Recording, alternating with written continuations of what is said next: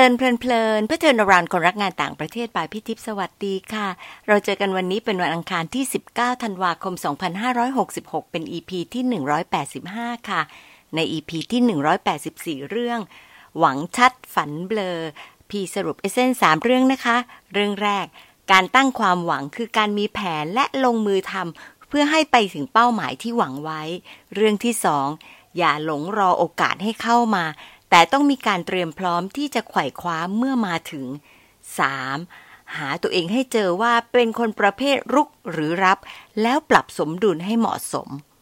อี พี นี้เราคงอยู่ในเรื่องของความฝันและความหวังนะคะพี่ปูนโชติมาแล้วก็อาร์มเจตวัฒน์กับพี่นั่งคุยกันเรื่องนี้ล่ะค่ะแล้วก็มองไปที่อเมริกาเพราะว่าเขาจะสอนให้ทุกคนมีความใฝ่ฝันตั้งแต่ยังเด็กเลยค่ะที่จริงก็เข้าใจได้ไม่ยากนะคะเพราะว่าคนอเมริกันโตมาในดินแดนของความฝันแบบ The American Dream ซึ่งก็หมายความว่าทุกคนมีโอกาสที่เท่าเทียมกันที่จะไปถึงฝั่งฝันถ้ามุ่งมั่นทำงานหนักแล้วก็มีความคิดริเริ่มค่ะเราสามคนก็เลยสรุปว่าไทยเองก็มีส่วนที่ได้รับอิทธิพลมาจากตะวันตกโดยเฉพาะอเมริกานี่แหละมั้งคะน้องๆล่ะคะได้อิทธิพลการมีความฝันจากตะวันตกและที่ผ่านโซเชียลมีเดียยังไงมั้งคะส่วนแขกรับเชิญใน อี พี นี้ได้รับอิทธิพลตะวันตกอยู่เหมือนกันค่ะแม้ว่าจะเป็น Gen Y ที่โตมากับครอบครัวจีนมียายเป็นบัดดี้ตั้งแต่เล็กทำให้ได้รับอิทธิพลของความเป็นจีนระดับหนึ่งแล้วก็ได้รับการชี้นำจากคุณพ่อคุณแม่ที่เป็น Gen X ต้นก็คล้ายๆกับ Gen Baby Boom แบบพี่นะคะเราคุ้นชินกับแทร็กการเรียนของคนเก่งที่น่าจะไปเรียนหมอหรือวิศวะแต่แขกของเรากลับไปเรียนในคณะอักษรศาสตร์จุฬาค่ะตอนนี้เรียนด้าน International Development ที่ เอส โอ เอส ด้วยทุนอานันต์อยู่ที่ลอนดอนค่ะพี่เพิ่งไปเจอตัวเป็นๆไม่นานนี้ได้โอกาสขอให้พี่พศพลเจริญพรพี่ไม้ซึ่งเป็นคนอยู่ในบริบทที่น่าสนใจมาคุยถึงความฝันและความหวังนะคะพี่เองก็รู้สึกตื่นเต้นที่จะติดตามมาฟังกันในตอนที่ชื่อว่าฝันสั้นได้ไม่ติดกรอบฟังกันเลยค่ะสวัสดีค่ะไม้สวัสดีครับพี่ทิพย์ค่ะเป็นยังไงบ้างคะอากาศที่ลอนดอนตอนนี้เป็นไง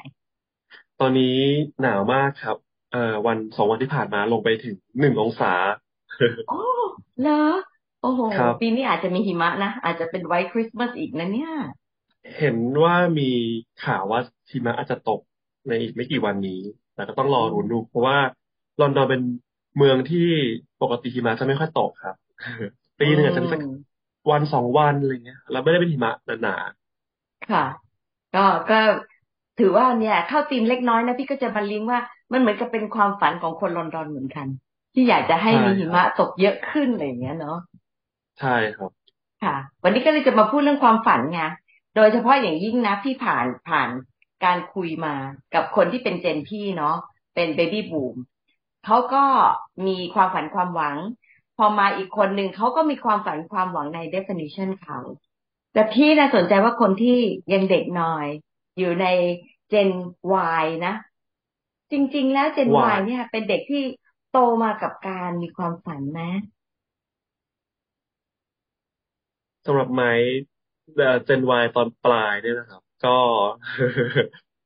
เอ่อโตมาตอนเด็กคิดว่าไม่ได้มีความฝันตอนเด็กตอนเด็กอาจจะไม่ได้ตั้งเป้าหมายอะไรชัดความฝันก็เป็นความฝันเด็กๆเลยสั้นเช่นอยากไปเล่นสวนสนุกอยากกินอาหารอร่อยอร่อยอยากได้คอลเลกชันเอ่อแฮมทาโร่ตุ๊กตามดเอ็กซ์อะไรอย่างเงี้ยครับก็จะเป็นความฝันในแบบนั้นมากกว่าแต่ตอนโตขึ้นมามันก็เริ่มความฝันก็พัฒนาใหญ่มากขึ้นอยากทำอาหารเป็นอยากไปเที่ยวเมืองนอกอะไรอย่างเงี้ยครับก็จะมาเรื่อยๆซึ่งไม่ต้องมองว่าแล้วแต่ช่วงวัยของตัวเราเองว่าเรา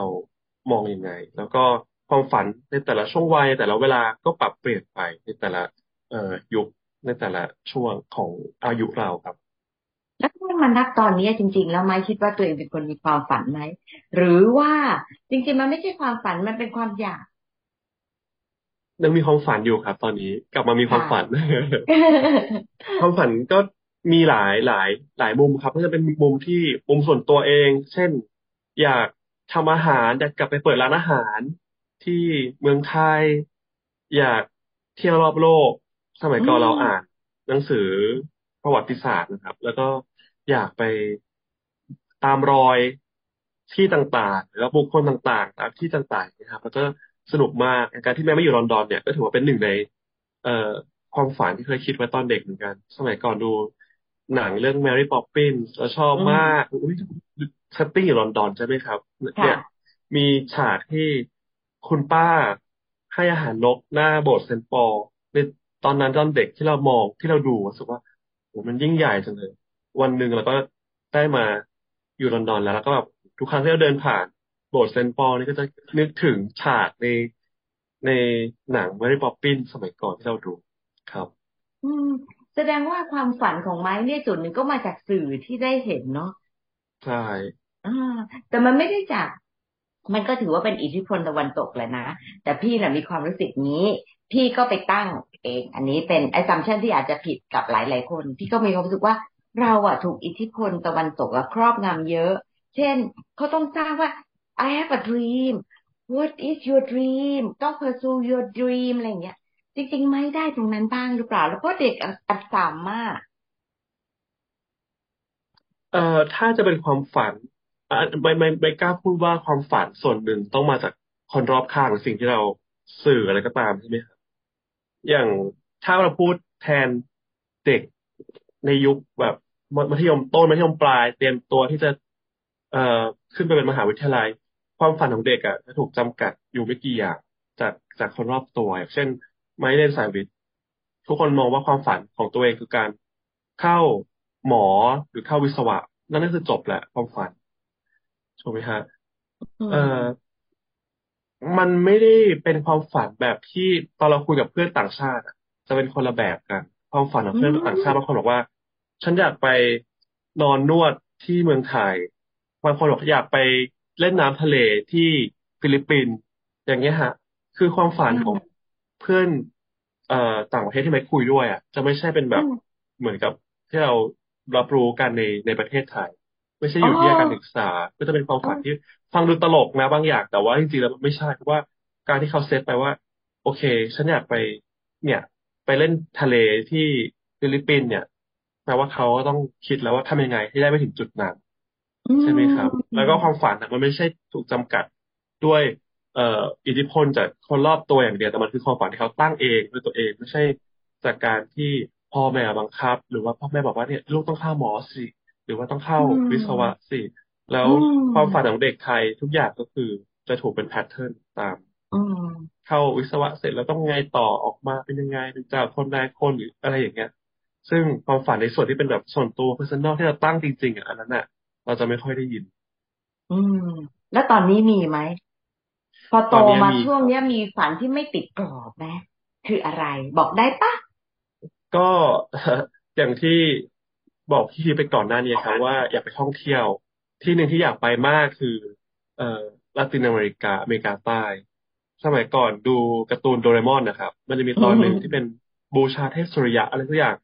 ซึ่งเกี่ยวกับวัฒนธรรมมายาแล้วเราก็คิดแล้วอยากแบบไป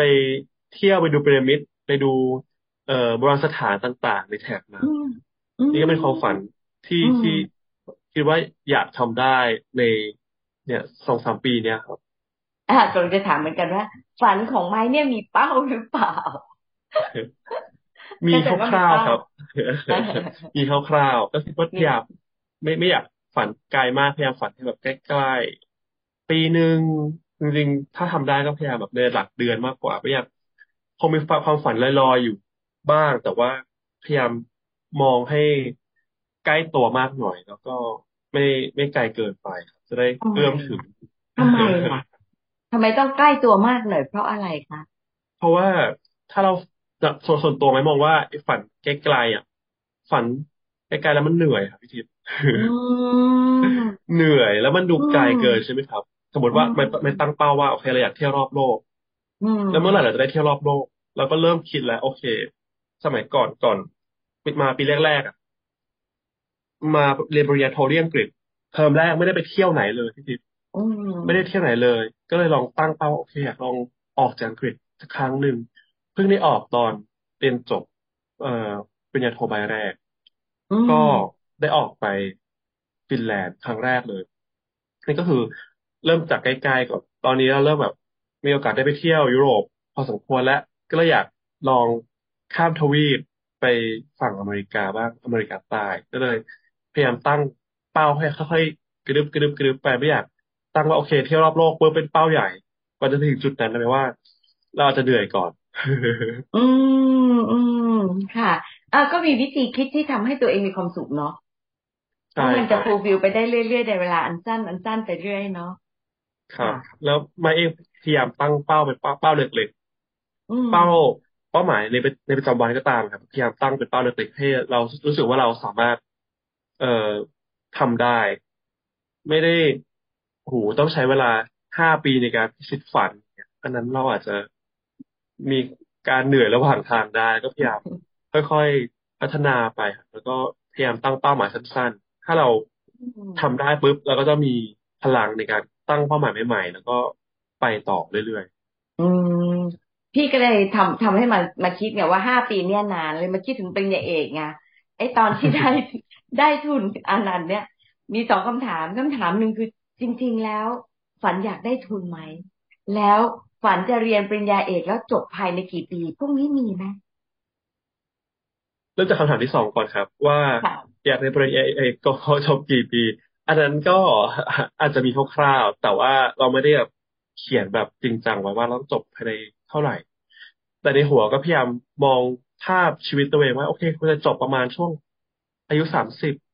เพื่อที่จะ move on กลับไปทำอย่างอื่นต่อคำถามแรกของพี่ทิพย์คือฝันว่าได้ทุนหรือเปล่าอันนี้ต้องพูดเลยว่าไม่ไม่เคยฝันว่าได้ทุนแล้วก็การที่ได้ทุนนี่เป็นเป็นสิ่งที่เกินความคาดหวังของตัวเองมากช่วงที่ได้ทุนคือไม่ได้จบช่วงเรียนเอ่อปีสี่อะครับก็เตรียมตัวเตรียมตัวว่าเราจะทำอะไรต่อดีไปสมัครงานบริษัทเทคโนโลยีทางภูมิศาสตร์ไว้แล้วหรือว่าเราจะเตรียมตัวสอบทูตหรือว่าเราจะเอ่อไปสอบสจ๊วตกับเพื่อนหรือว่าเราจะเตรียมสอบเตรียมเรียนเตรียมเตรียมเรียนต่างประเทศซึ่งช้อยพวกนี้มันเหมือนกับว่าประดังประเด็นเข้ามาพร้อมกันหมดเลยเพราะเราเด็กปีสี่ครับเราก็จะแบบถามเพื่อนว่าเฮ้ยทำงานอะไรดีวะแล้วอักษรศาสตร์เนี่ยเป็นคณะที่ไม่ใช่เป็นวิชาชีพฉะนั้นความสนใจแล้วก็อาชีพสายทางอาชีพเนี่ยจะหลากหลายมาก wow. ถ้าคุณเจอคุณก็เจอคุณไม่เจอคุณก็เอ่อแต่ใช้เวลาระยะในการค้นหาตัวเองต่อไปตอนนั้นมันก็ถือว่ามีมีหลาย choice ว่าเราจะเดินไปทางไหนซึ่งตัวเรื่องหนึ่งก็คือการเรียนต่อเนี่ยตอนนั้น wow. ไม่ได้คิดเลยด้วยซ้ำว่าจะได้โอกาสทันทีหลังจากเรียนจบ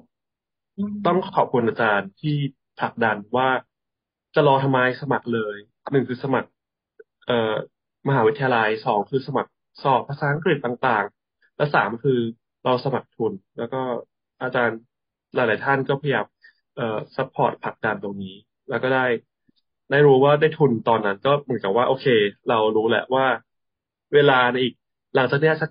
สักห้าปีหกปีเจ็ดปีเราต้องไปเรียนต่อนะชีวิตก็มีเส้นทางชัดเจนมากขึ้น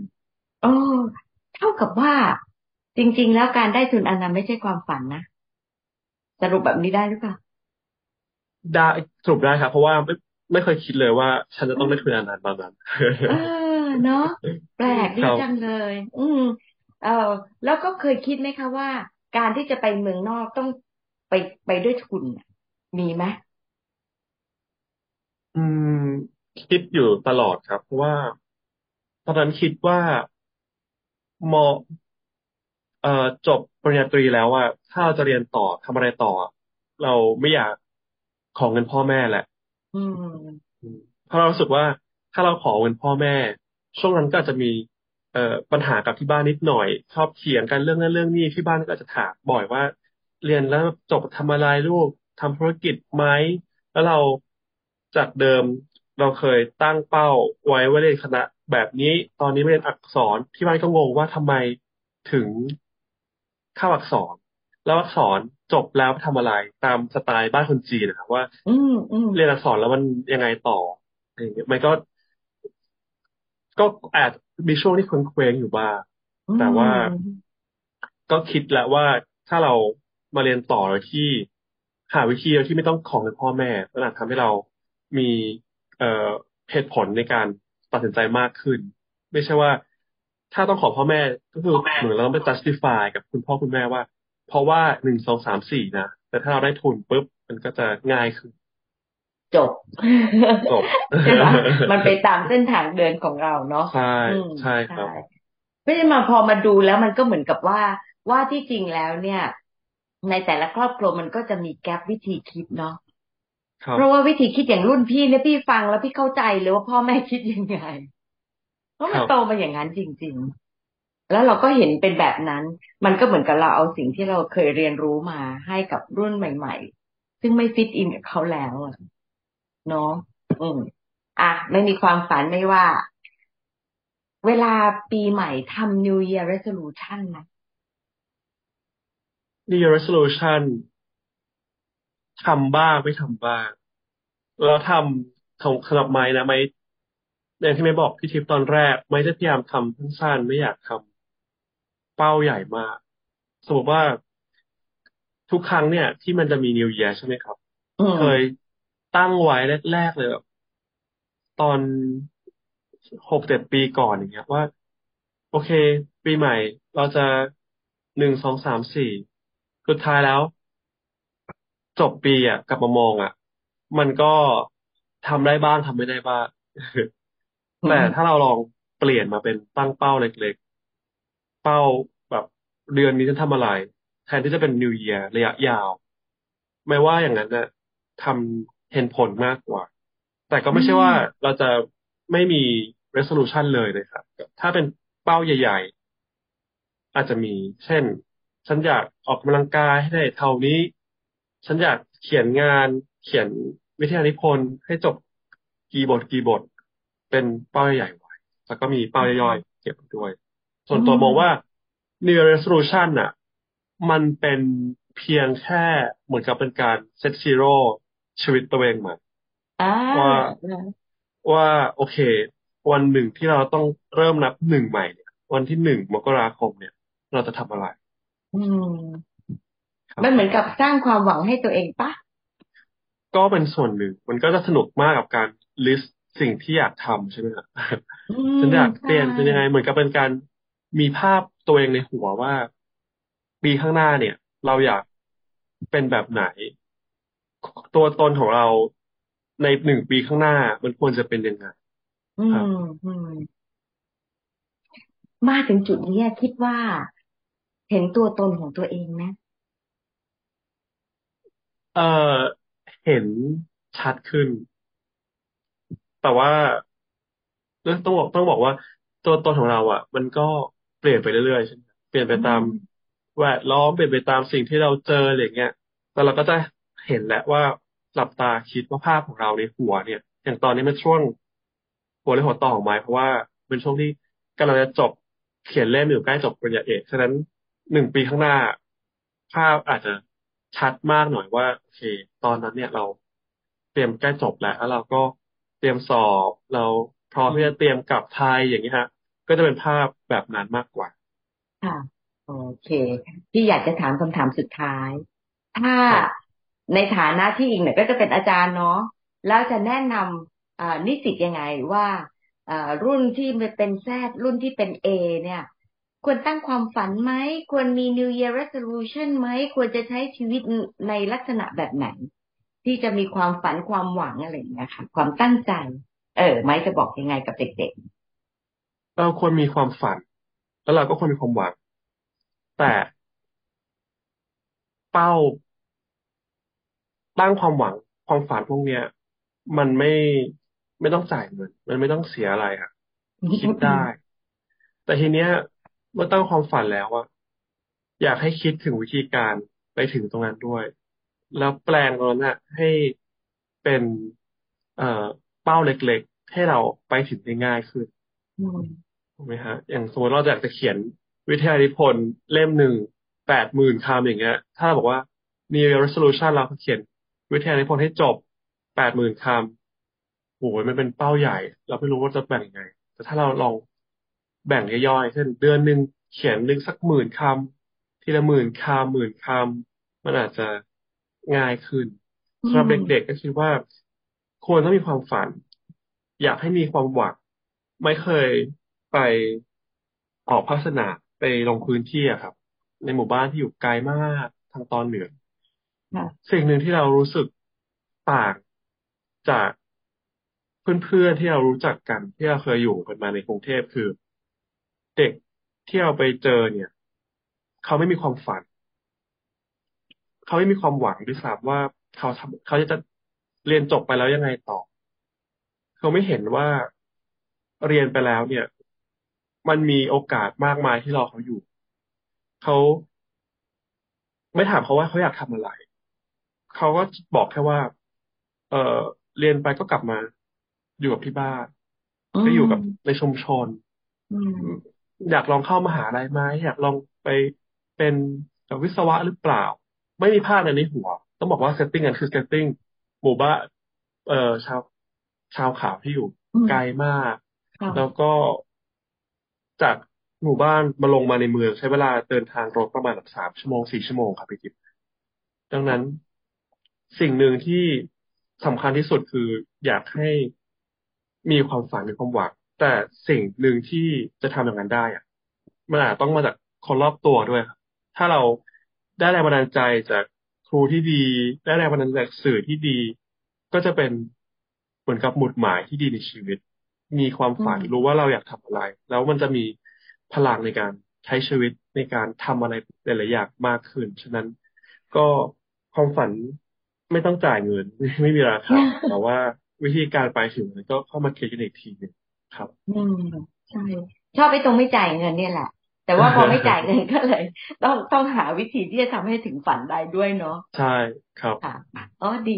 ขอบคุณมากเลยค่ะไม้แล้วก็มีโอกาสแล้วคุยกันต่อเนาะครับขอบคุณมากเลยครับพี่เจี๊ยบอ่าสวัสดีค่ะครับขอบคุณไม้มากค่ะพี่คิดว่าพอกลับมาเป็นอาจารย์ที่คณะอักษรแล้วเนี่ยลูกศิษย์จะได้เรียนรู้จากประสบการณ์ของอาจารย์ไม้หลากหลายดีเลยนะคะ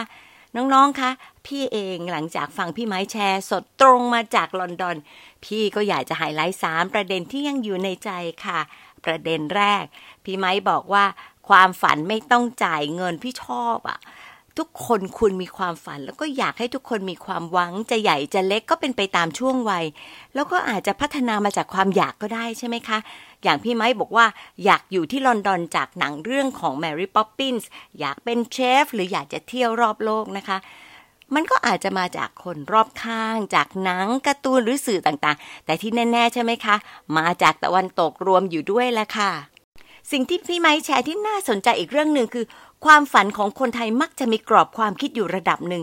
ต่างจากความฝันของคนต่างชาติที่ดูเหมือนกับว่ามีขีดจำกัดน้อยกว่าบ้านเราเออแปลกจริงๆค่ะพี่ไม่เคยคิดแง่นี้เลยเด็กไทยยุคนี้น่าจะติดกรอบน้อยกว่าหรือถ้าจะคิดแล้วหลุดกรอบก็น่าจะง่ายกว่ารุ่นก่อนๆอย่างพวกพี่ไหมคะแต่ก็อีกนะคะคิดถึงพวกกลุ่มชาวเขาห่างไกลเขาไม่ค่อยมีโอกาสเข้าถึงการศึกษาแล้วก็ระบบพื้นฐานอื่นๆก็อาจจะทำให้เขายังไม่เห็นโอกาสแล้วก็ไม่ได้มีแนวคิดที่จะมีความฝันหรือความหวังแบบไหนบ้างนะคะประเด็นที่สองที่พี่คิดว่าสำคัญมากๆแล้วก็เป็นประโยชน์กับน้องๆยุคนี้คือการตั้งเป้าหมายเล็กๆเป็นช่วงสั้นๆแม้จะยังคงเป้าหมายระยะยาวชอบที่พี่ไม้มองว่าการใส่ใจกับระยะสั้นมากขึ้นหน่อยก็จะได้ทำให้ไม่เหนื่อยจนเกินไปค่ะนี่ก็คล้ายกับแนวคิดของธุรกิจที่มีวิสัยทัศน์ไกลเหมือนอาจจะเกินเอื้อมแล้วมาแตกเป็นไมล์สโตนคือเป็นการแบ่งเส้นทางสู่วิสัยทัศน์เป็นช่วงๆให้เกิดความชื่นใจในความสำเร็จแล้วก็จะได้มีกำลังใจก้าวต่ออย่างไม่กดดันตัวเองจนเกินไปค่ะสำหรับวิธีคิดของพี่ไม้เรื่องสารฝันที่จะจบปริญญาเอกพี่คิดว่าน้องๆลองคิดตามดูนะคะพี่ไม้มีความฝันแล้วก็ตั้งความหวังอย่างเรียลลิสติกให้ตัวเองเนี่ยเดินต่อไปได้เรื่อยๆทำให้รู้สึกพึงพอใจที่ทำได้ในแต่ละช่วงลดสเตรสไปได้เยอะเลยล่ะค่ะยิ่งยุคนี้มีความกดดันหลายด้านแล้วก็บางด้านน้องๆเองก็อาจจะเป็นคนที่สร้างความคาดหวังหรือฝันให้เป็นอย่างนั้นอย่างนี้จนบางคนก็อาจจะซึมเศร้าไปเลยก็ได้นะคะแต่ถ้าได้ซอยย่อยให้เห็นถึงโอกาสที่จะทำได้จะทำให้มีกำลังใจไปต่อ ใครจะไปรู้ล่ะคะว่าระหว่างนั้นอาจจะเจอว่ามันไม่ใช่ความฝันหรือความหวังที่เราอยากได้อีกต่อไปหรือเจออุปสรรคที่อยากจะปรับเพื่อที่จะไปต่อกับฝันครั้งใหม่ก็ได้นะคะฝันครั้งใหม่ไม่ใช่ความล้มเหลวค่ะและชีวิตไม่ใช่เส้นตรงที่ให้เดินอยู่ในแต่ละกรอบในบางครั้งบางอย่างแต่เป็นไปตามประสบการณ์แล้วก็การรู้จักตัวเองตามโอกาสและเวลาที่ผ่านไปในแต่ละปีนะคะอย่างพี่ไม้